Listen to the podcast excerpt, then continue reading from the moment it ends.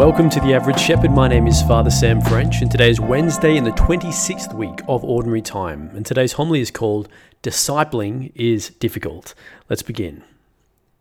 So, today Jesus encounters three wannabe disciples on the road to Jerusalem, and he uses it as an opportunity to remind us of the true cost of what it means to follow him as disciples. The language that Jesus uses with this, these three men in today's gospel can strike us as a little bit harsh, but I think that's actually intentional because Jesus wants to be absolutely clear that following him is a radical decision and a commitment, not something to be taken lightly. Now, if we go back to the start of Luke's Gospel, around chapter 5, when Jesus calls Peter, James, and John to himself, they embody the attitude that Jesus is looking for. And I think that's summarized in the words towards the end of the chapter so they pulled up their boats on shore, they left everything and followed him. Today, however, we see something quite different happening in these three men on the road to Jerusalem. All of them are held back from fully following Jesus by certain attachments in their lives, certain things they're holding onto that's preventing them from giving their lives to Christ. Now, for the first man, it's untempered enthusiasm. We hear him say to Jesus, I will follow you wherever you go. Now, that's an extremely bold statement. And I think Jesus, able to read this man's heart, responds with the words Foxes have holes and birds of the air have nests, but the Son of Man has nowhere to lay his head. It seems the man's enthusiasm may have been based on all of the excitement and the miracle hype happening around the person of Jesus, but the Lord wants to remind him, and he wants to remind us, that following Jesus, if it's done correctly, will require serious sacrifice.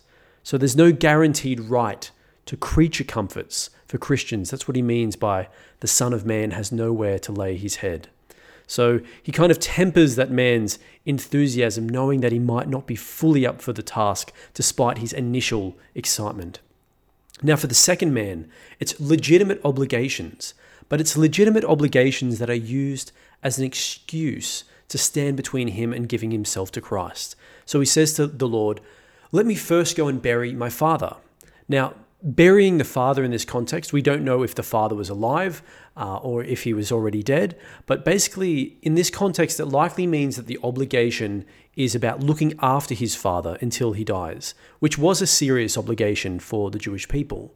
But it also has the broader meaning, perhaps, of family obligations in general. Something like if we were to say, I will focus on my faith more seriously when I'm less busy with the kids, or when they've moved out of home and grown up, or when I get a more secure job and am just a bit more comfortable in my own life. Then I'll take my faith more seriously. In other words, I will become a disciple at some indeterminate time in the future. But Jesus wants us now.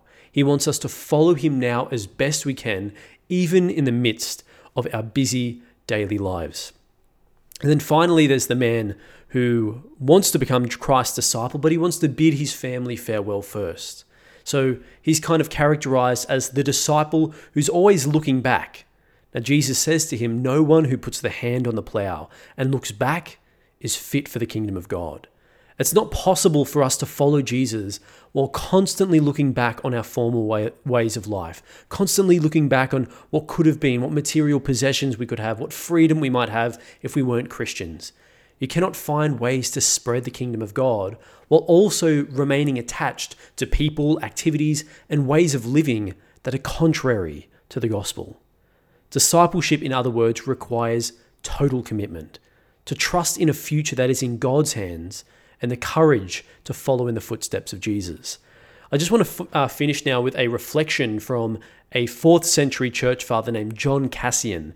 And he writes uh, on this scripture passage and summarizes the whole thing for us. He says, Sometimes the will, that is our human will, sometimes the will seems to be fixed on serving Christ. But at the same time, it seeks the applause and the approval of men. It struggles to win future goods, but without leaving behind those of the present life. A will like this will never enable us to achieve genuine holiness. So we might just pray now for the gift of God's grace that we can have the courage to follow after Him as authentic disciples. Lord God, we thank you for your word, your wisdom, and your guidance, even when it's difficult for us to hear. Help us to always keep our eyes fixed on you, to follow after you and never look back on the ways that hold us back from you. Strengthen our resolve as your disciples, even when it's difficult, and to always put your kingdom first in our lives. We ask this in your holy name through the intercession of our Blessed Mother Mary.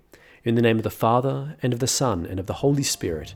Amen. Thank you so much for listening. If you want to help me spread the word in the average shepherd, you can do so by throwing this up on social media or sharing with anyone you think might benefit. Thank you, and God bless.